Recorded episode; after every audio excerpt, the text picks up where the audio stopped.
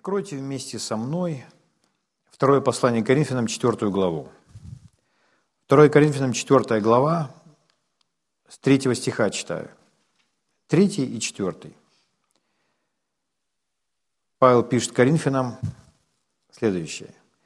«Если же закрыто благовествование наше, то закрыто для погибающих, для неверующих, у которых Бог века сего – ослепил умы, чтобы для них не воссиял свет благовествования о славе Христа, который есть образ Бога невидимого. Итак, Евангелие – это свет. Евангелие приносит свет. Но не естественный свет, а Божий свет, духовный свет, свет Божьего познания. И чтобы этот свет – не озарил сердца и разумы людей, то что делает дьявол? Дьявол боится этого света. И он ставит преграды. Он ставит преграды в умах, чтобы для них не воссиял этот свет. Потому что свет, он уничтожает тьму. Вот. И здесь написано, что здесь он ослепил умы. То есть это все равно, что закрытые глаза, если глаза закрыты, то вы свет видеть не можете. Закрыл человек глаза, и все, и уже не, уже не светло. Открыл глаза, и светло. Так вот, нечто подобное делает дьявол с разумом. Ну, это не так буквально, допустим, как я просто закрываю глаза, но э, дьявол навязывает свою ложь в умы людей или навязывает предрассудки, мы это называем, в умы людей, можем так сказать, неправильное верование, неправильное представление, неправильный взгляд, что человек, неверующий этот человек, он не видит света Божьего. То есть откуда взялась идея, например, что Бог недобрый, что Бог злой? Или что Бог ничего не желает человеку дать? Или что Бог, э, что Бог не помогает людям? Или что от Бога очень сложно принять? Откуда взялись эти идеи? Это все дьявольская ложь, это все тьма. И если человек таким образом мыслит, он так убежден, то когда он слышит Евангелие, то, возможно, старые предрассудки могут помешать ему в принятии Евангелия. Поэтому были люди, которые э, не, не принимали то, что говорил Иисус. Вот Иисус ходит по этой земле и проповедует а они, они не слышат, они не видят, что Он говорит. Они не видят этого света. И Иисус называл их слепыми вождями, которые ведут других слепых, и все упадут в яму. То есть так Он нарисовал жизнь. Поэтому, когда Он обратился к ученикам, Он сказал, ваши блаженные очи, что слышат, что видят, и уши, что слышат. Поэтому мы с вами блаженные люди. Если свет пришел в нашу жизнь, если у нас есть хоть какое-нибудь познание о Боге, то мы счастливейшие люди. Слава Богу. Поэтому э, здесь написано про свет благовествования. И когда он говорит про этот свет благовествования, то в четвертом стихе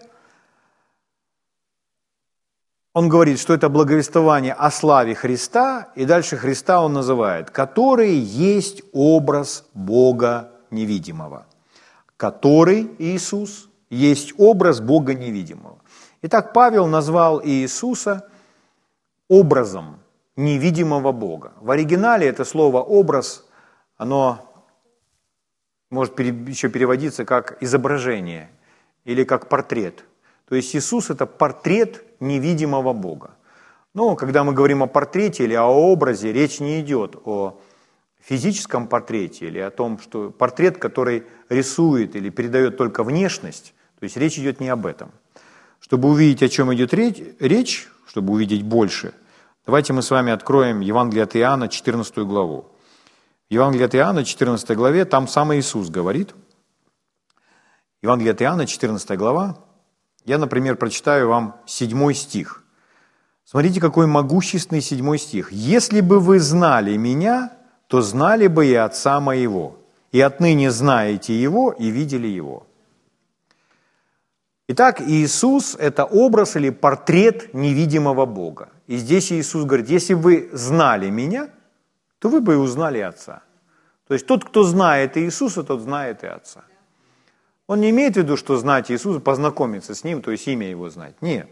А знать, какой Он Иисус. Какой Он, например, добрый или злой, нежный или грубый, щедрый или скупой, какой Он. Так вот, когда мы узнаем, какой Иисус, то Иисус говорит, вы сразу, автоматически, вы узнаете, какой Бог. Потому что я и Отец одно, говорил Иисус. Отец, пребывающий во мне, Он говорит эти слова, «Мое учение не есть мое, пославшего меня Отца. Дела, которые творю я, не я творю, а Отец, пребывающий во мне, Он творит эти дела через меня». То есть, видя Иисуса, узнавая Иисуса, мы узнаем Бога. Поэтому Иисус – это образ, это портрет, это изображение Бога. Но только не внешнее, а всей этой внутренней сути. Я вам говорил, я, я много повторяюсь, но я опять хочу повториться, что вот этот мир, в котором мы с вами живем, это не просто физический мир. Вот мы, мы с вами видим, допустим, эти стены, стулья друг друга, мы видим благодаря свету, который здесь включен. Из-за того, что свет попадает на предметы или попадает на наше лицо, и этот свет отражается, мы видим друг друга. Если свет выключить, то мы не увидим друг друга, то есть будет темно. Благодаря свету мы видим. Но этот мир, это не только, э, мы, мы, вернее, мир, это не только то, что мы можем увидеть, свет, отраженный от предметов. Этот мир гораздо больше. Есть еще невидимый мир. Мир, который мы не видим естественным, физическим глазом, но он существует. Он есть. Вот мы говорили с вами о любви. Любовь – это что? Любовь, как, как выглядит любовь? Вот если говорить просто, какой у нее физический облик? То есть обычно, если мы там какие-то смайлики или что-то посылаем, хотим, ну, чтобы это было более полюбовнее, то мы сердечки шлем, да? Или, допустим, показываем друг другу там сердечко. Что это? Почему сердечко показываем? Ну, что хотим сказать, ну, я люблю тебя. То есть это, это жест или это символ, который э, рисует или передает другому человеку какие-то чувства, какое-то отношение. Угу.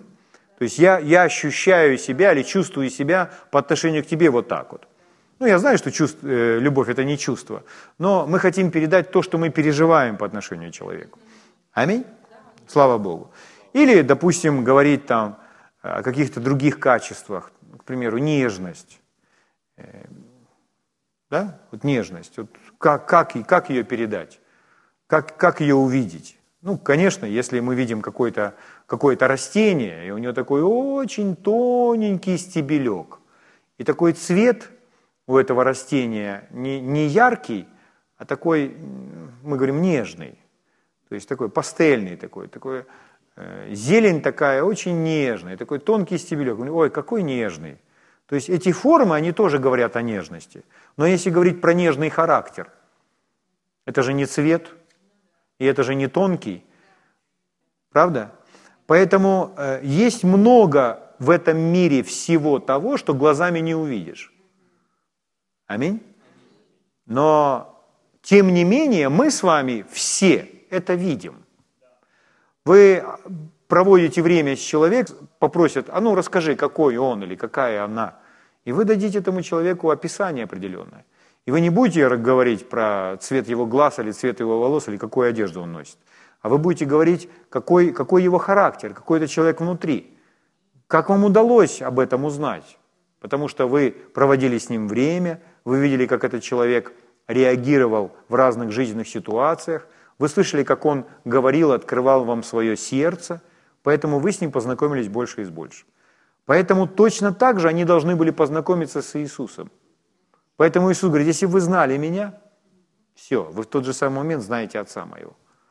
Для меня этот стих, вот этот 14.7, есть тот, если вы знаете меня, вы знаете Отца. И он говорит, и вы знаете меня. Вы знаете мое сердце. Как один проповедник, ну, из, из-за бугра, э, который прилетел, и он пошутил надо мной, ну, со, со мной подшутил, и вроде такая шутка, что, ну, нормальная шутка, ну, такая, по-свойски так, по-ребячески. И он положил руку мне на плечо и говорит, ну, ты же не обижаешься, ты же знаешь мое сердце. То есть, ну, то есть он имел в виду, что, ну, это всего лишь шутка, ты же знаешь, что я тебя люблю, и это никак не влияет на мое отношение к тебе, на твое ко мне и так далее. То есть, э, когда один человек другому говорит, ну ты же знаешь мое сердце. Угу. Аминь. Слава Богу. Поэтому э, вы, слушая меня, например, то есть вы, вы наверное, намного лучше знаете меня, чем я вас. Потому что не, не, не каждого из вас я так много слушаю, как вы все слушаете меня. Поэтому меня вы уже знаете как облупленного. Вот, но э, потому что я много говорю здесь и открываю свое сердце. Но точно так же можем любого человека узнать, с которым мы проводим время. Но Иисус говорит о себе, и Он говорит им, и отныне вы уже знаете меня, потому что вы провели со мной достаточно много времени. Поэтому вы знаете меня, и вы, и какое там, какое слово, какой глагол использует там Иисус? Увидели Отца, видели Его. И Филипп здесь включается. Это, это, это, этот глагол Филиппа зацепил. И видели его, говорит Иисус. А Филипп сказал ему, Господи, покажи нам Отца, и довольно для нас. Ну вот Филипп, один из всего множества учеников. Иисус сказал ему, столько времени я с вами, и ты не знаешь меня, Филипп. Я, я вот никогда не хотел бы услышать это от Господа Иисуса. Я от жены своей такого не хочу слышать. Но Иисус говорит, столько времени я с вами, и Иисус с Филиппом здесь не 30 лет.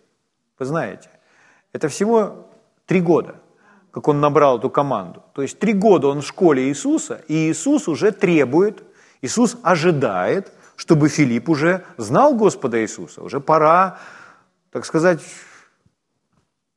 получить видение, понимание, знание, какой Господь Иисус и уже увидите Отца.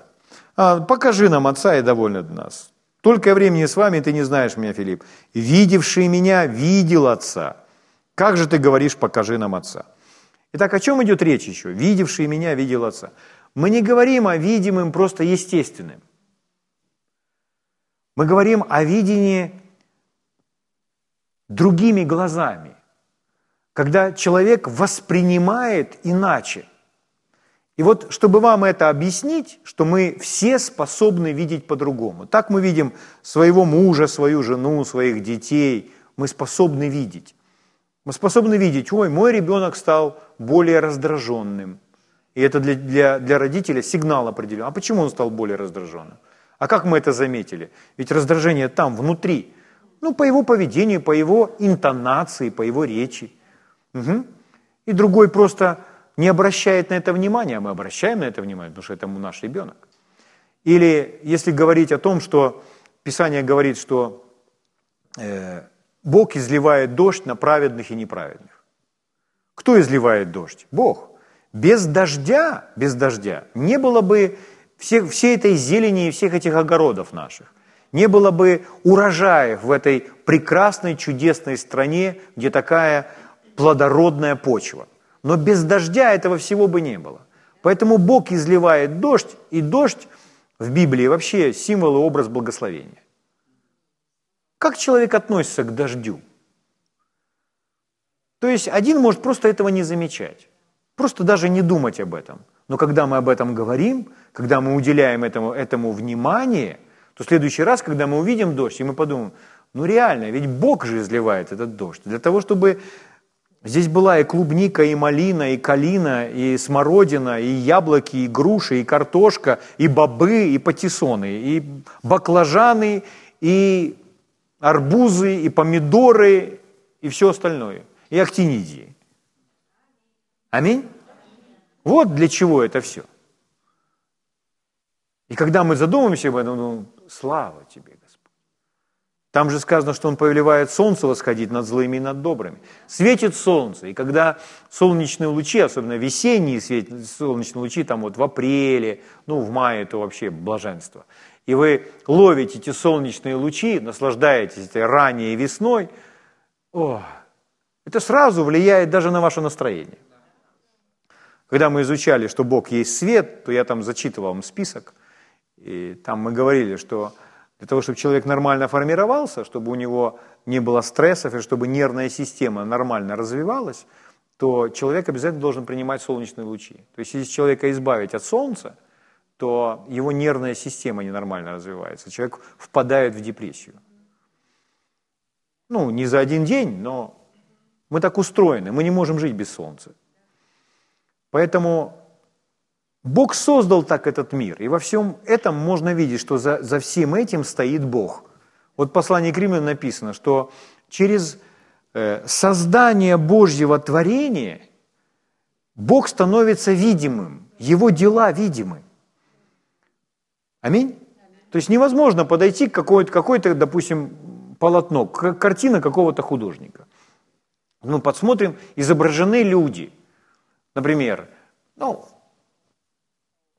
«Возвращение блудного сына», может быть, вы видели такую картину, Рембрандт. И вот она большая такая. Я видел ее в этом. В Эрмитаже она находится, в Питере. Давно было. Вот. И вот эта картина, и вот возвращение блудного сына. Там отец обнимает этого блудного сына. И вот мы подходим к этому полотну, и мы же не думаем, что оно просто появилось из ничего, само собой. Что ветер выплеснул всю краску на этот холст, и она так разлилась по этому холсту. Ну, никто ж так не думает. Каждый человек понимает, что за всем этим стоит художник. Когда мы подходим к любому строению, к любому зданию, никто не, не думает, что вот это здание, оно просто ветер сильно подул, и все камни так поскладывались. И говоря про теорию взрыва, ну, что есть теория взрыва, что все от взрыва. Один молодой человек, он просто показал, он говорит, если взять все детали телефона или вообще все частички, вот, положить в банку и начать трясти – до тех пор, пока там не появится iPhone. Ну, так же не происходит. Но вот эта теория взрыва или что все само собой, она вот настолько безумна. Но за, за, за всяким э, организмом, за всякой структурой, за всякой системой, за всем, где есть порядок, где упорядочено, стоит кто-то, кто привел это к порядку. Потому что без Бога, наоборот, только хаос – Поэтому там, где порядок, там Бог. Вот наш глаз так устроен, что по принципу нашего глаза камеры создают. И мы же мы все понимаем, что камера, которая в нашем телефоне, которая снимает сегодня и, и фото, и видео, то есть она не произошла сама собой. Это люди думали, они исследовали, а потом это создали, руками это все слепили. Поэтому за всем этим стоит Создатель. Тот, кто это творил, создавал – Точно так же здесь, во Вселенной, за всеми растениями, животными, за человеком стоит тот, кто это все создал. Поэтому Павел пишет послание к римлянам. Вообще все Божьи дела, они видимы и не составляют никакого труда. То есть если у человека все нормально с головой, он смотрит и говорит, слава Боже тебе, слава! А если у человека ненормально с головой, если его разум ослеплен, ум ослеплен, то он говорит, это все само собой, это все от взрыва. Это, это нужно быть невменяемым, чтобы так говорить. То есть это человек ослеплен. Потому что за всем этим творит, стоит Творец и Создатель, и мы уже доказали, что само собой все так не происходит. Так вот, как это увидеть? Как за всем этим увидеть Творца, Создателя?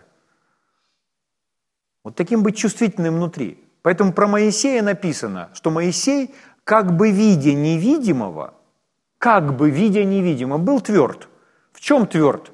Отказался называться сыном дочери фараоновой. Гонение за Христа почел большим для себя богатством, нежели египетские сокровища. Представляете? То есть вот две чаши весов. Вот все египетские сокровища, он же принц, он в царском доме там воспитывается. А на другой чаше весов гонение за то, что ты веришь в Иегову и будешь жить с Божьим народом. И он выбирает, я лучше буду с Богом, который все это создал, и откажусь от всех этих богатств египетских сокровищ. Почему так? Почему, откуда у него эта твердость и уверенность? А написано, он как бы видел невидимо. Для него Бог реальный. Люди приходят на собрание, и для них Бог нереальный. Но он же реальный, он же есть. Просто глаза должны быть открыты. Друзья мои, молитесь за всю свою родню этими молитвами Павлами, чтобы Бог открыл глаза. Это самые эффективные молитвы. Не один день, неделя, вторая, месяц, все равно глаза приоткроются. И люди начнут видеть по-другому жизнь И это повлияет на их решение. Слава Богу. Поэтому о чем мы говорим? А мы говорим о том, что мы хотим увидеть этого Бога. И когда мы видим этого Бога, Иисус, как Иисус сказал, что видевший меня видел Отца. Если вы познали меня, узнаете Отца. То мы задаем себе вопрос, а какого Бога, мы, какого Бога я знаю? Вот мой Бог, Он какой? Я знаю Бога, я вижу Бога, какой Он? Так же, как я узнаю свою жену, я знаю, моя жена, у нее такой-то голос. Вот она, она, она любит меня, она нежная. Она умеет вот это готовить, вот это готовить, вот это готовить, а вот это готовить она не умеет, и это она не умеет. А вот это она умеет.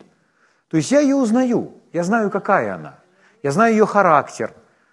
Я знаю, о чем я могу ее попросить, а о чем я не могу попросить. Я знаю, куда она пойдет, куда она не пойдет, куда она поедет, куда она не поедет. И поэтому мне о многих вещах ее даже спрашивать не нужно, потому что я ее знаю. Но относительно Бога, насколько я знаю Бога? Знаю ли я Бога так же хорошо, как свою жену? Я должен знать его даже еще лучше, потому что это личность номер один, с кем у меня должны быть взаимоотношения. Слава Богу. Аллилуйя. Хорошо. И я не буду повторяться, я очень рекомендую вам наш подкаст.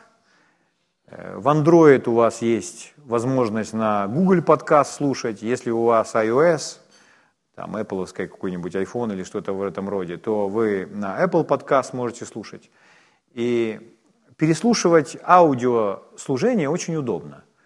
Вы можете заниматься чем-то, а там звучит звук, и вам не нужно смотреть на экран, поэтому используйте эти возможности для себя. Это можно взять с собой в дорогу.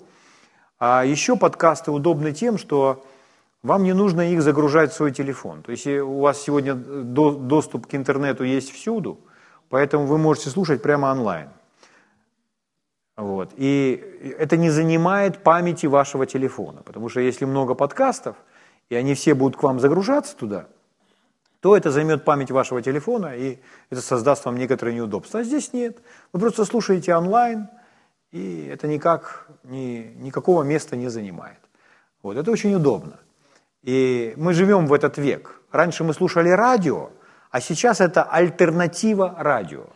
Но удобство в том, что когда мы слушали радио, то нам нужно было, например, 8.30 такая-то программа. Нам нужно было сесть возле радиоприемника в это время и подставить свое ухо и включить и ждать, пока это все будет, та радиопрограмма. С подкастами все иначе. Он просто вышел, он там есть, он висит в облаке, вы в любое удобное для вас время взяли его с облака, вытянули и прослушали. Аминь. Это очень удобно. Слава Богу. Поэтому используйте эту возможность. Хорошо. Итак, я хочу дать вам сегодняшнее качество Бога или увидеть Бога. Но порой говоришь, и все кажется, что ты должен быть еще более убедителен. Э, ну, чтобы нарисовать этот образ, чтобы он, чтобы вы не просто э, чтобы у человека даже ощущения были. И это возможно. Как один молодой проповедник рассказывал, что он сидел в душной комнате и читал учебник, и в этом учебнике рассказывалась история про завоевание там новых территорий, ну, про попал там в мороз, в, о котором он читал, он попал там в мороз, в у него там замерзали руки, ноги, ему нечего было одеть, ну, в смысле, дополнительная одежда, он там пытался развести этот огонь, в общем, он там замерзал в этой Аляске, там было очень холодно. И этот молодой человек поймал себя на том, что он замерз, и у него стучат зубы. В, в комнате, где жарко, душно, вообще на другом континенте. Э, просто из-за того, что он читал. То есть у, него даже переживание было от слов, как будто он находится там, он замерз. Вот. Поэтому я бы хотел, чтобы вы тоже замерзли от того, что, что я буду говорить, но только чтобы переживания были иного плана. В смысле не замерзли, а стало жарко или что-нибудь в этом роде. Пережили, да. И я увидел, как Иисус учит. Иисус, когда учил, чтобы показать сердце Отца, чтобы, э, чтобы люди поняли Его внутренность, то Он использовал эти простые жизненные истории э, или такие образы, которые называются притчами. Они на самом деле очень простые, эти притчи. Вот. Но давайте по порядку. Откройте Евангелие от Луки, 15 глава. Евангелие от Луки, 15 глава. Я вам делал некоторый анонс этого собрания две недели назад. Вот, но сегодня мы подробно пройдемся. Евангелие от Луки, 15 глава. Давайте внимательно прочитаем первый и второй стих. Смотрите. Приближались к нему все мытари и грешники слушать его. Это одна группа людей. Итак, у нас есть Господь Иисус, к которому приближаются все мытари и грешники. Зачем? Слушать Его. Иными словами, мытари и грешников словно магнитом притягивало к Иисусу. Из-за чего? Ну, из-за Его отношения к ним – было в Иисусе что-то такое, что их привлекало и притягивало, что они хотели с Ним быть и, слыш- и слушать Его. Они слушали Иисуса с удовольствием, и Он их приобретал как своих учеников. Например, Матфей – это мытарь, вы знаете. Да? Хорошо. А теперь смотрите второй стих. «Фарисеи же и книжники роптали – говоря, он принимает грешников и ест с ними. Итак, другая группа людей – это фарисеи и книжники. Это религиозные люди, то есть люди, знающие священные писания, только о священных писаниях и говорящие. То есть, казалось бы, это верующие люди. То есть, казалось бы, они должны быть э, в первых рядах, как ученики Господа Иисуса. Но все происходит наоборот. Иисус этих людей раздражает – им, они, им неприемлемо то, как ведет себя Иисус. Угу. И они не принимали его учение из-за этого отношения, потому что они роптали на него. И что дальше? В третьем стихе, когда Иисус видит вот эту ситуацию, ну, Дух Святой нам через, Лука, через Луку все это объясняет. И вот Иисус, чтобы объяснить и чтобы избавить фарисеев и книжников от ропота, они ропщут. Ну, ропот – это, это недовольство, это слова. Они там сидели, бухтели. Иисус это все видит. И поэтому Он с помощью притч помогает этим людям. Он объясняет, почему Он себя так ведет. Что Он ест с грешниками и с мытарями. Просто можно по-разному, разный смысл вкладывать. Смотрим, Иисус сидит за столом с мытарями и грешниками. И мы же не видим мотивов или намерений человека просто внешне. Нам нужно узнать этого человека получше. Так вот, Иисус, Он объясняет не просто свои действия, а Он объясняет свои намерения. Потому что Иисус искренний – он открытый. И он это объяснит с помощью притч. И он это так объяснит, чтобы человек не просто понял головой, а чтобы человек на собственной шкуре почувствовал. Потому что с помощью притч Иисус как будто вам устраивает театр. То есть Он как будто берет вас и помещает в историю, которая для вас проста и приемлема. То есть вы можете себя в этой роли представить. И когда вы представляете себя в этой роли, в определенных обстоятельствах, в определенной ситуации, вы словно прочувствуете, какое у вас отношение, как бы вы поступили, что бы вы делали. Аминь? И это такая микро-миниатюра того, что делает Иисус. Ну просто в вашей ситуации, в вашей истории. Хорошо. Итак, он начинает.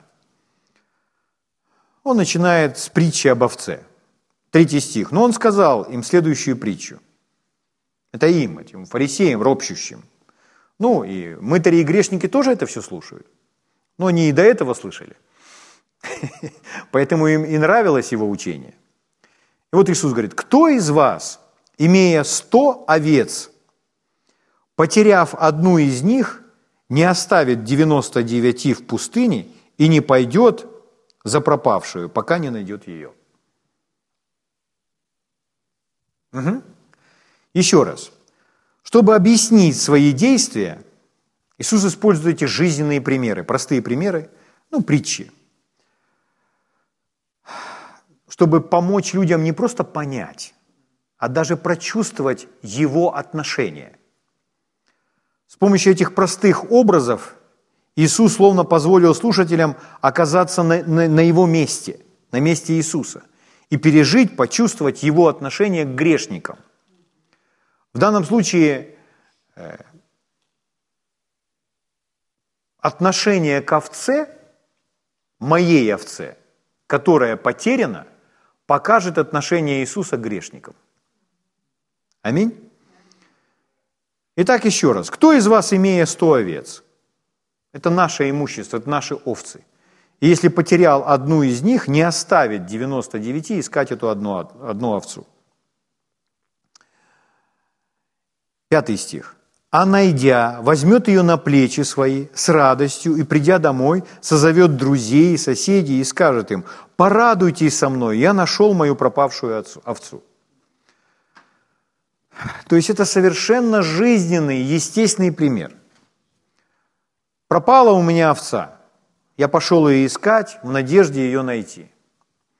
Когда я ее нашел, как поступает этот человек? Берет, вытаскивает ее, кладет ее себе на плечи – и вот эта шерсть от овцы уже касается моего, моей щеки, она здесь, и я по-особенному слышу ее запах своей овцы. Может, она была где-то там в грязи, это грязь как-то или глина, не очень хорошо пахнет, но я эту овцу, которую, которая мне дорога, я ее несу у себя на плечах. Почему? Это моя овца.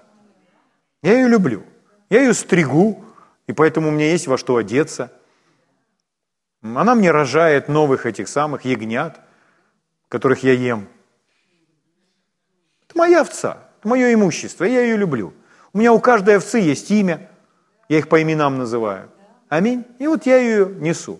Ну, для нас, может быть, это не настолько актуально, потому что немногие из нас тут, немногие из нас тут овцами, о, овец разводят, понимаете? Но Иисус в, при, в, при, в, при, в пример привел животное. С животными мы знакомы. И у каждого из вас, наверное, ну, был, был какой-то контакт с животными, или, может быть, жили животные. Я помню одного моего знакомого, ну, это в детстве еще было, у них был кот. И они этого кота очень любили. Этот кот такой был, он немного наглый, они все наглые, но они его очень любили. Вот. И он так по-царски ходил, если приходили какие-то э, гости, то этот кот не очень церемонился. То есть, если ему палец поставить, он мог просто царапнуть этот палец. То есть, но хозяева очень любили этого кота. И вот случилось так, что я не знаю, что ему взбрело в голову этому коту, но он ушел и не, и не пришел. И нет его неделю, вторую, третью. И потом он приходит, худой, но приходит. Они так радовались, что кот пришел – то есть они его помыли, они давай его откармливать, они его на руках держат и гладят. Кот пришел. Почему? Ну, потому что это их животное. Э, я больше собачник, поэтому у меня больше, я тяготею больше к собакам. Вот. Но сегодня я тоже увидел ролик, правда, про кота, и я подумал, что Господь заложил в кота, вот такого божественного. И я увидел сегодня ролик, так как люди с котами нежатся – и эти коты, они просто вот так вот там и головами, и лапками, не вытаскивая когтей, и просто наслаждаются с этими людьми, с своими хозяевами. То есть они дарят им свою нежность, ласку, э, и те, и другие, друг другу. Кот мягкий, да, и вот люди так вот наслаждаются. Ну, Бог желает именно это показать через кота. Ну, собака – это другое, другое, другая тварь. То есть это друг – который, не задумывая жизнь, отдает за своего хозяина и не думает о том, как она себя при этом будет чувствовать. Просто отдает жизнь. Когда люди теряли собак, я терял собаку, то есть я ходил ее искал, И э, я понимаю, э, что когда наш Джерри убежал, и я пошел его искать, ну, я его нашел, то у меня было такое ликование, а до этого я понимал, что я буду искать до тех пор, пока я не найду. Поэтому я не удовлетворен, пока я его не нашел. И я очень удовлетворен, когда я его нашел. И поэтому именно это здесь Иисус и говорит. Зачем Он говорит? Чтобы мы поставили себя на место человека, у которого есть какое-то животное, и вы его потеряли. Если вы не можете представить себя животным, если у вас никогда этого не было, если вы не, у вас никогда не было подобных ощущений, то вам сложно будет это пережить. Поэтому Иисус находит очень простые, доходчивые истории, чтобы объяснить это. Потому что вам нужно прочувствовать. Вам нужно прочувствовать отношения. Так вот, Иисус задает вопрос. Ну, здесь он не задает, но он как будто бы задает вопрос. Вот вы потеряли эту овцу, потом вы ее нашли. И вот когда вы потеряли овцу, вы что, просто рукой махнете и скажете, да, одной овцой меньше, другой больше. Вы же так себя не ведете. Нет, это моя овца. Вы оставляете 99 и идете за этой одной. Почему? Она вам дорога. Вы хотите ее вернуть. У меня такое же отношение к этим грешникам. Я хочу их вернуть. Поэтому я здесь с ними сижу. Почему? Почему он тратит на них время? Почему он с ними разговаривает? Почему он с ними ест? Он их ищет. Он их ищет, чтобы приобрести, чтобы вернуть к своему отцу. Вот почему он это делает. И фарисеи его осуждают. Ты что с грешниками ешь? Ты что, хочешь оскверниться? говорит, ребята, вы вообще не в, ту, не в ту сторону пошли в своем мышлении. Вы когда овцу потеряете, она же вам дорога, вы идете за ней, а потом что? Вы на, на, у себя, на плечах ее несете. Вот что я делаю с этими грешниками. И что дальше он говорит? А он говорит, а когда найдет, то зовет своих знакомых, соседей и говорит, придите, порадуйтесь со мной. Почему? Потому что ничто не предвещало празднику. Все сто овец были со мной, но одна потерялась. А праздник-то почему? Потому что я пошел и нашел ее. Поэтому у меня есть такая победа. Порадуйтесь со мной. И кто это? Бог. Вот Бог такой. Когда мы с вами можем одеться в эту роль, когда мы можем прочувствовать себя с этой овцой или с кошкой, или с собакой, или с бурундучком, или с попугайчиком, или с, любой, с любым, любым другим животным, раз он пошел на животных, что мы находим это свое животное. Я помню, мы пошли в лес, ну это трагическая история. Я, я не знаю, в каком я классе был, пятый, может быть, там, где-то так, пятый, четвертый класс, ну то есть мальчишка. Мы пошли в лес гулять наш. И там один э, вороненок выпал из гнезда. И я взял этого вороненка домой. Он бы там погиб просто, нужно было взять его домой. Я его взял домой. Я ему сколотил, там на, на балконе ящичек, это лето, каникулы. Я ему сколотил ящичек, там подстелили мы его, там, чтобы ему было комфортно. И вот эта маленькая ворона, вороненок с большим горлом и с большим, большой этим клювом у меня на балконе. И я собирал ему червяков на улице, я приходил, начинал его кормить. Как только я заходил туда, он реагировал уже на меня, как на маму свою. То есть я заходил на балкон, ва, ва, то есть он каркал и открывал свое такое большое горло красное. Я ему бросал туда червяков, и он ва, ва, и опять. Я его кормил. И вот это один день, другой день, третий день. И вот растет мой вороненок. Ну и потом нам, я не знаю, ну, соседка посоветовала нас покормить, смешать там такую смесь. Может, ей надоело карканье, я не знаю. Но в общем, когда мы дали ему эту смесь, он умер в тот же день. То есть эта смесь стала у него колом, видно, в желудке, и, в общем, не стала моего вороненка. Вот. То как может отреагировать ребенок, которому, который в четвертом классе, в пятом? Я рыдал, то есть, то есть у меня трагедия случилась, вороненок мой умер. Поэтому, если бы в тот момент он воскрес, я был бы очень счастлив. Но я его похоронил. Вот. Но я просто про то, что привязываешься к этой твари, привязываешься к этому животному. И вот Иисус говорит, в вашем случае, то есть если вы не настолько мягки к людям, то вы подумайте о своей скотине. Вы же свою скотину, Иисус часто говорил, когда Он исцелял людей, Он говорит, а у тебя, если осел там, разве ты осла не поешь, там, или если в яму там животное попадет, не вытащишь. То есть он часто про животных говорил. Зачем? Чтобы показать отношения. Аминь. Слава Богу. Итак, Иисус доходчиво объясняет свои намерения, свой мотив открывает им. Аминь. Я вижу следующее. То есть, когда, когда вы теряете что-то или кого-то, кто вам дорог, ну, если про животное говорить, то это моментально мобилизует вас, то есть дает вам энергию, силы определенные, чтобы вернуть или найти то, что вы потеряли. Так вот, Бог ведет себя так по отношению к нам, по отношению к человечеству. Поэтому ему не важно, в, каком, в какой грязи находится человек. Он идет к нему. Не для того, чтобы оскверниться, а для того, чтобы его вытащить оттуда. И вот Иисус вел себя именно таким вот образом. Слава Богу.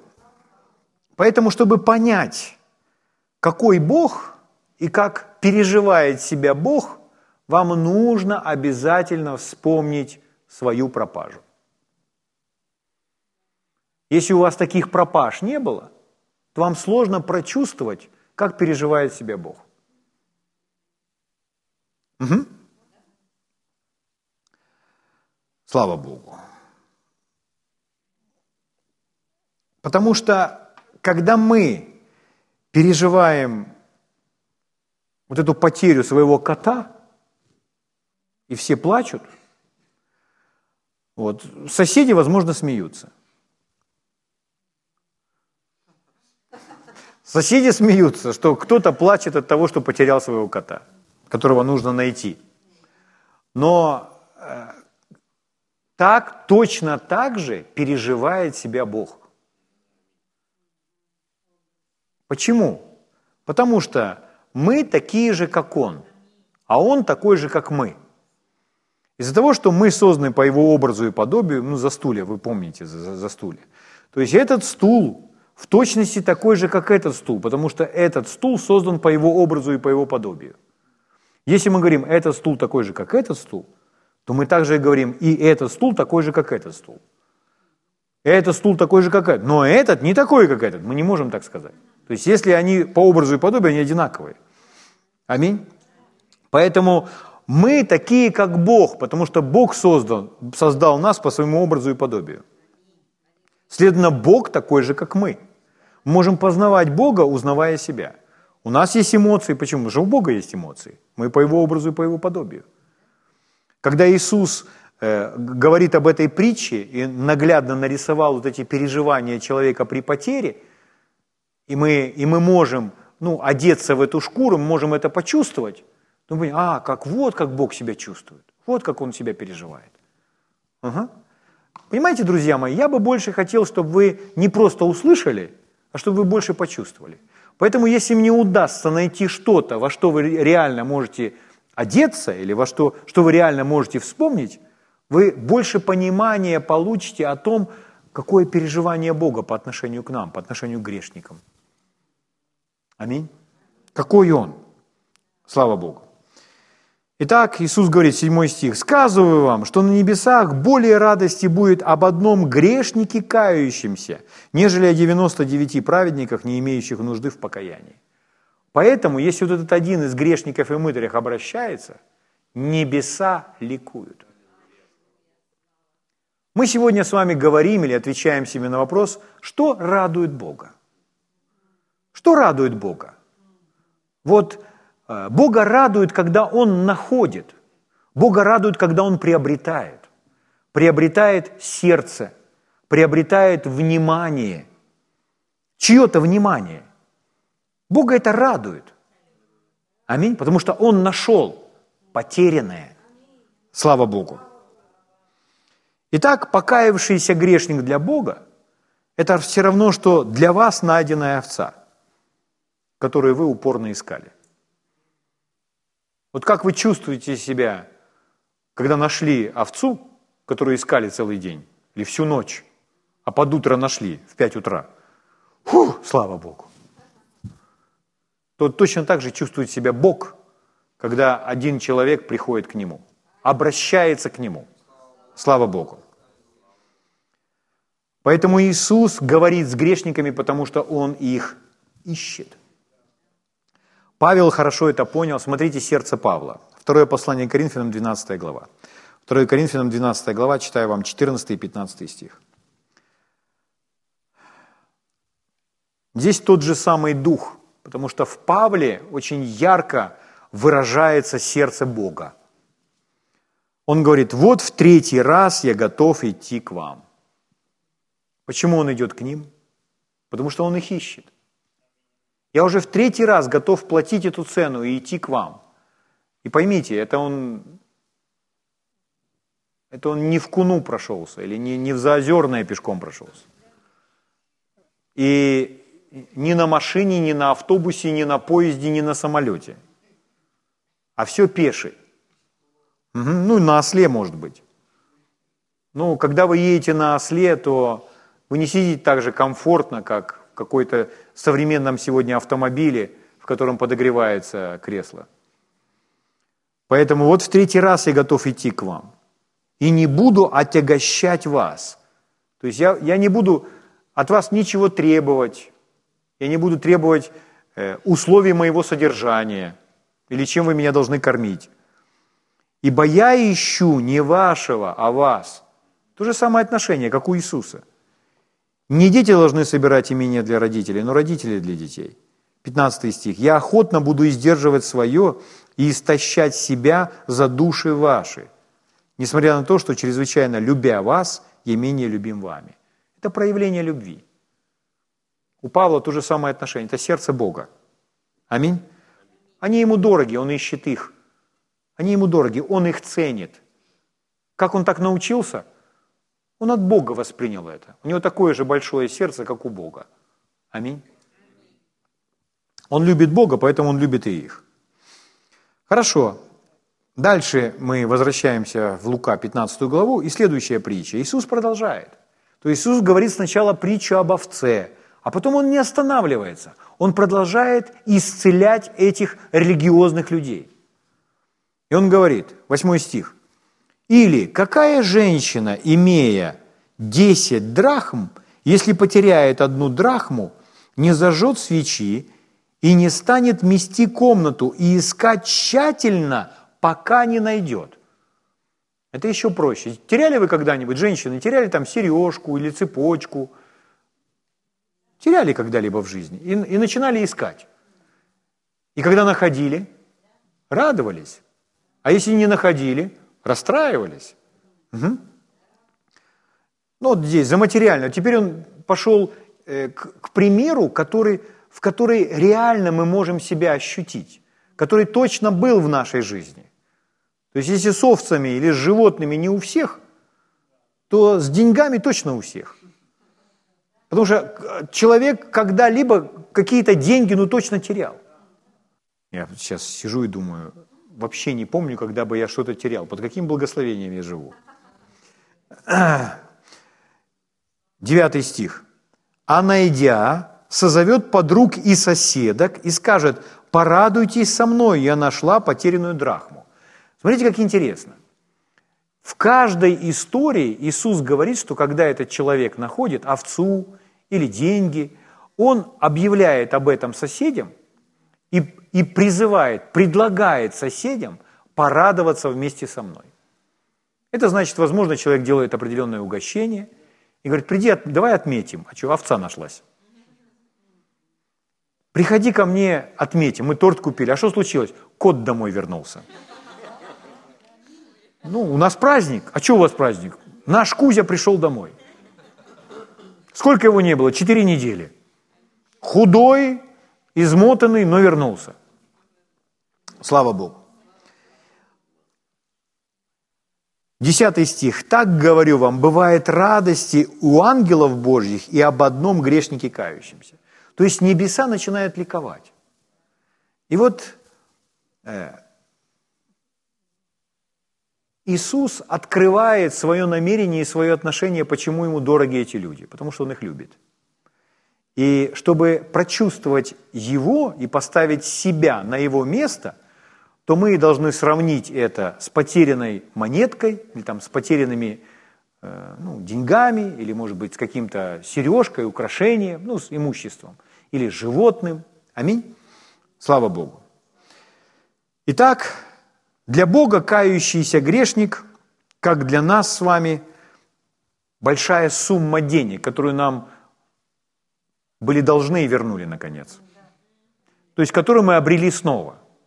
Так вот, обретенная нами сумма денег – это все равно, что для Бога кающийся грешник. Вы слышите меня? Это для того, чтобы опять возгреть себе отношение Бога. Вот как Он радуется. Вот какой Он. Слава Богу. Смотрите, как Господь э, эмоционально говорит. Книга пророка Исаии, 49 глава, 15 стих. Исаия 49, 15. Написано здесь. «Забудет ли женщина грудное дитя свое?» Ну, мы скажем, ну нет. То есть женщина должна быть просто ненормальной, чтобы забыть свое грудное дитя. Это мама. И в маму заложено, подумайте, может быть, фильм какой-то видели или историю о мамах, которые теряют своих детей. Есть очень интересные истории. То есть, если мать теряет своего ребенка, она потратит, она будет его искать до тех пор, пока не найдет, и ее сердце будет полностью разбито до тех пор, пока она его не найдет. Она сможет успокоиться, утешиться только тогда, когда найдет своего потерянного ребенка. Если вы видели фильмы, как там, допустим, выкрали у кого-то или взяли в заложники, украли, допустим, ребенка. Мать не успокоится, пока она его не вернет. Потому что это ее ребенок. Это самое дорогое, что у нее есть. Слава Богу. Итак, мы это прочувствовали. Мы, мы вспомнили об этом. И Господь спрашивает нас, забудет ли женщина грудное дитя свое? чтобы не пожалеть сына чрева своего? Мы отвечаем на вопрос, нет, такого не может быть.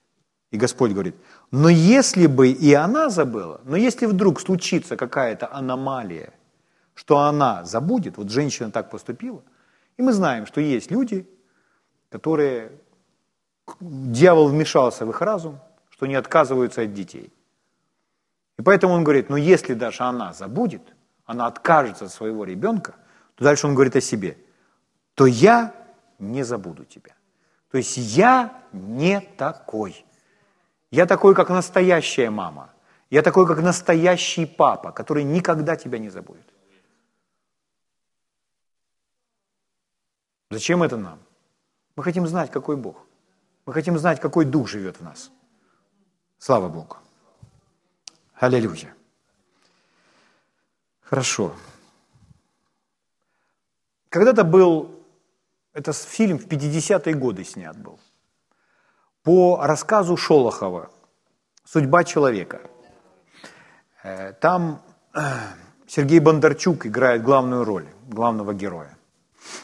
И там есть момент один, он вырезанный есть, этот момент там в Ютубе гуляет из этого фильма, очень такой э, драматический, эмоциональный.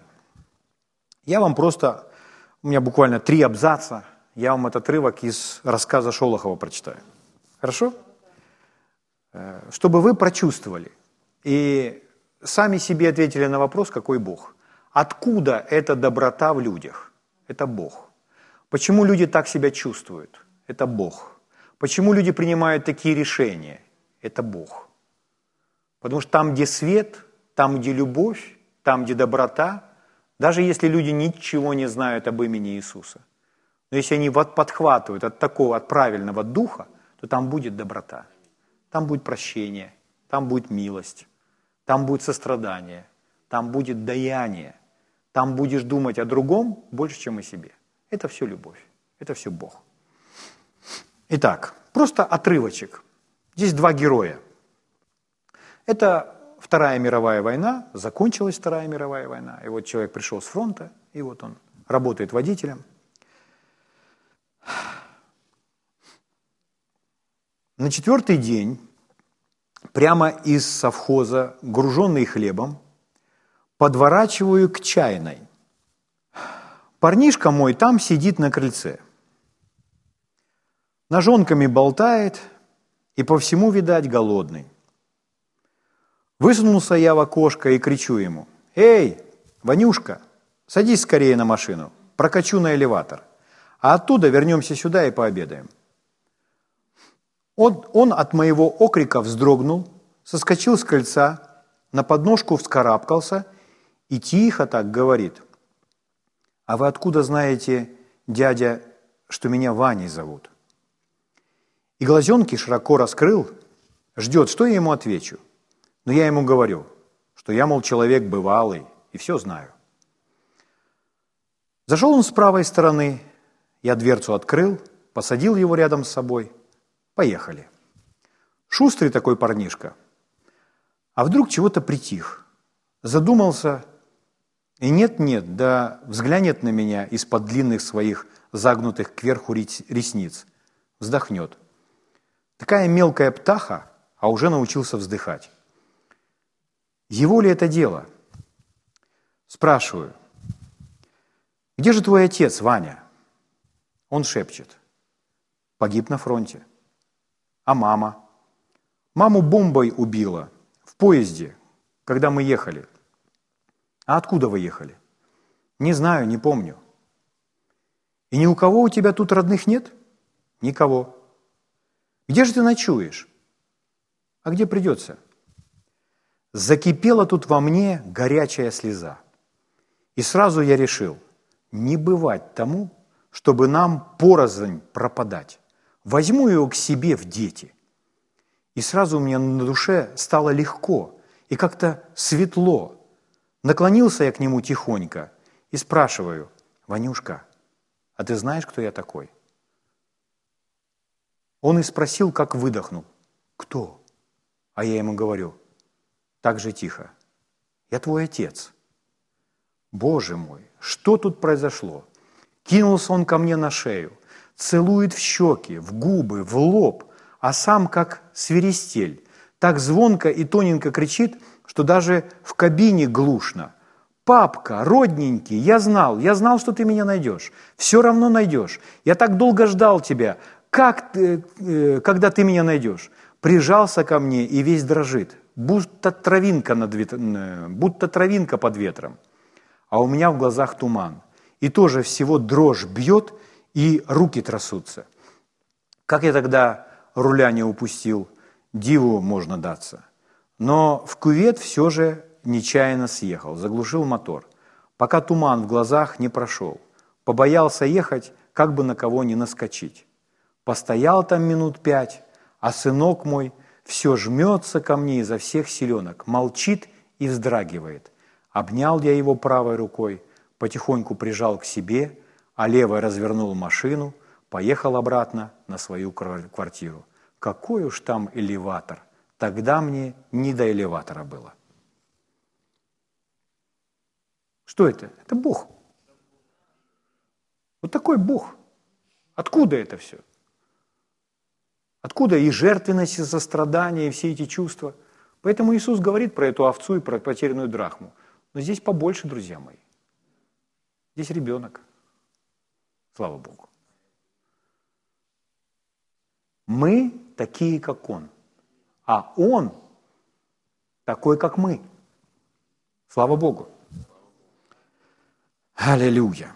Поэтому Бог радуется возвращенной потере.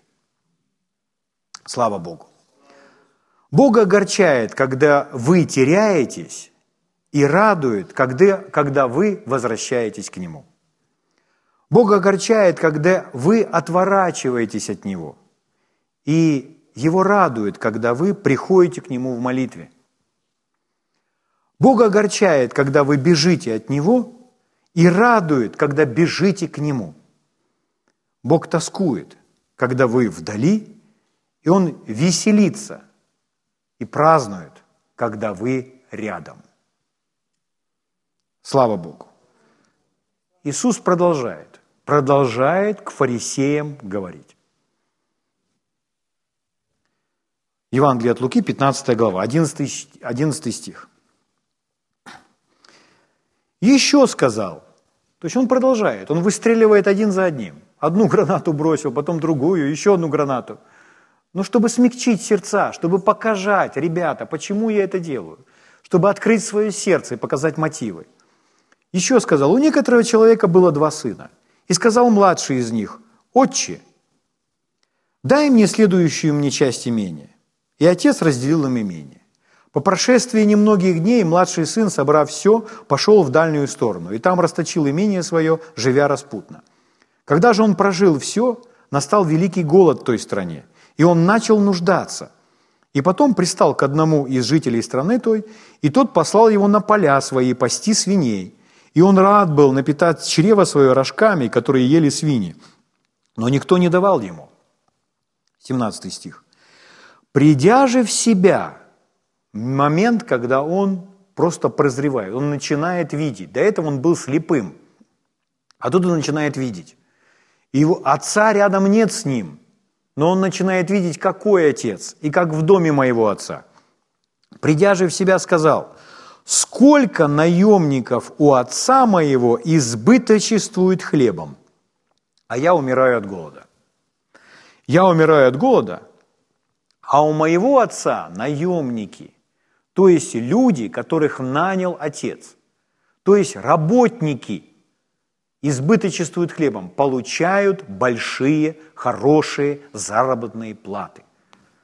У моего отца люди, которых он нанимает, большие деньги получают, а я здесь страдаю.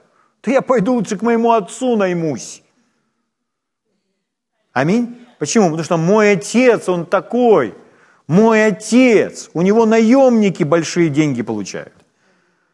Слава Богу. Вспомнил об отце.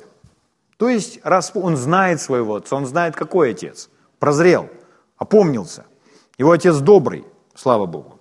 Встану, пойду к отцу моему и скажу ему, «Отче, я согрешил против неба пред тобою, и уже недостоин называться сыном моим. Прими меня в число наемников твоих». Это он готовит такое выступление – встал и пошел к отцу своему. И когда он был еще далеко, смотрите, увидел его отец его и жалился. И, побежав, пал ему на шею и целовал его. Зачем Иисус все это рассказывает? Зачем Иисус... Э, конечно, мы, мы привыкли читать, у нас еще синдальный перевод, и порой мы эту эмоциональную окраску выбрасываем. Поэтому Шолохов немножко помог. Аминь? Ну смотрите, что делает отец. Отец увидел издали выбегает навстречу и начинает целовать сына своего, который непонятно во что одет, непонятно как от него пахнет, все деньги растранжирил. Угу. И не успел свою речь отцу сказать. Побежал им, пал на шею, целовал его. Сын же сказал ему, «Отче, я согрешил против неба пред тобой и уже недостоин называться сыном твоим». А отец сказал рабам своим, принесите лучшую одежду и оденьте его, и дайте перстень на руку его и обувь на ноги, и приведите откормленного теленка и закалите, станем есть и веселиться. Почему? Так же, как с овцой, так же, как с потерянной драхмой. Обязательно нужно веселиться. А чего Бог веселит? Что так Бога радует? Что его так радует? Когда в сердце развернулось что-то, повернулось. Бог не приобретает нас, что мы просто в это здание пришли. Человек может прийти в это здание и не прийти к Богу. Но Бог, Бог же смотрит на сердце. И вот Бог начинает веселиться из-за того, что наши сердца обращаются к Нему. Слава Богу. Его это радует. Хотите порадовать Бога? Приведите к Нему людей. Обращайтесь к Нему. Пускай ваше сердце всегда будет с Ним и повернуто Ему. Хотите Его огорчить? Отвернитесь от Него. И Он сразу будет огорчен. Но мы не хотим Его огорчать. Итак, станем есть и веселиться, ибо этот сын был мертв и ожил, пропадал и нашелся, и начали веселиться. Заметили, что Бог, Он всегда отвечает на на основании того, что у вас внутри. Если вы возьмете и прочитаете вот эту Нагорную проповедь, там пятая, шестая глава Евангелия от Матфея, там, где написано э, ну, вначале он там, э, когда молишься, войди в комнату твою, когда творишь милостыню, там, не твори перед людьми, угу. когда постишься, не старайся показаться людям. И Иисус всякий раз повторяет, Отец твой, видящий тайное, воздаст тебе явно. Так вот смотрите, чтобы в нашей жизни случилось воздаяние, Отец воздает не на основании видимого. Отец, видящий тайное, воздаст тебе явно. То есть состояние нашего сердца определит, воздаст ли нам Бог или нет. Поэтому почему здесь пир? Почему этот юноша помыл, его помыли сразу, одели, перстни одели, уже пир готовят, и уже музыканты играют. Потому что отец, видящий тайное, ви, ви, видя обращение в его сердце. Слава Богу. О, и дальше написано, и начали веселиться. Вот это правильно, и не веселятся там. Музыка играет, песни поют, отец смеется, слава Богу. Едят мясо этого откормленного теленка. Еще раз, когда вы далеко от отца, он тоскует. А когда вы рядом, ваш отец веселится. То есть если ваше лицо, если ваше сердце к нему, отец веселит, отец устраивает пир. Слава Богу. Смотрите дальше. Старший сын. Старший же сын был, 25 стиха, был на поле. И, возвращаясь, когда приблизился к дому, услышал пение и ликование. Вот он слышит музыку. И, призвав одного из слух, спросил, а что это такое? А он сказал, а брат твой пришел, а отец заколол откормленного теленка, потому что принял его здоровым. Смотрите, как хорошо слуга ответил. Отец заколол откормленного, потому что принял его здоровым, поэтому папа твой веселится. Но реакция старшего сына на новость ну, его братья противоположна реакции отца – то есть сын старший не мыслит как отец, не видит как отец. Сын здесь в данном случае представляет этих фарисеев. И Иисус служит этим фарисеям, чтобы они увидели, ребята, вы не в той компании, вы неправильно видите. Поэтому старший сын ведет себя как книжники и фарисеи, которые слепые. Итак, 28 стих – он осердился и не хотел войти. То есть не хочет к собственному отцу в дом входить. Отец же его, выйдя, звал его. Это то же самое, что сейчас делает Иисус. Иисус книжникам и фарисеям на пальцах, на этих историях объясняет, почему он так себя ведет, чтобы их освободить, чтобы их исцелить. Отец же, выйдя, звал его, но он сказал в ответ отцу – вот я столько лет служу тебе и никогда не приступал приказания твоего, и ты никогда не дал мне и козленка, чтобы мне повеселиться с друзьями моими. А когда этот сын твой, расточивший имение свое с блудницами, пришел, ты заколол для него откровенного теленка. Он же сказал ему, сын мой, ты всегда со мной, и все мое твое. А о том надобно было радоваться – это человеку, который не радуется, а злится и ропщет. Это эти фарисеи, которые роптали, что Иисус ест с ними, а Иисус говорит, ребята, вам нужно сесть с нами за стол и вместе с нами веселиться. Он показывает им, что им нужно радоваться о том, что эти люди обращаются к Богу, что их, мы приобретаем их сердца. А о том надобно было радоваться и веселиться, что брат твой был мертв, но ожил, пропадал и нашелся. Слава Богу. Итак, Бог радуется, когда находит, нас находит. Бог радуется, когда приобретает и умножает свою семью. Слава Богу. Поэтому, если вы хотите, чтобы Бог радовался, то значит нужно отдать Ему сердце привести к Нему многих-многих других, и мы доставим Богу огромное удовольствие. Потому что вот Он такой, который выбегает навстречу, падает на, на шею, на выю и начинает целовать. В, то, в точности, как в этом фильме или в этом рассказе Шолохова «Судьба человека». Слава Богу. Аллилуйя. Ну что, вы можете видеть?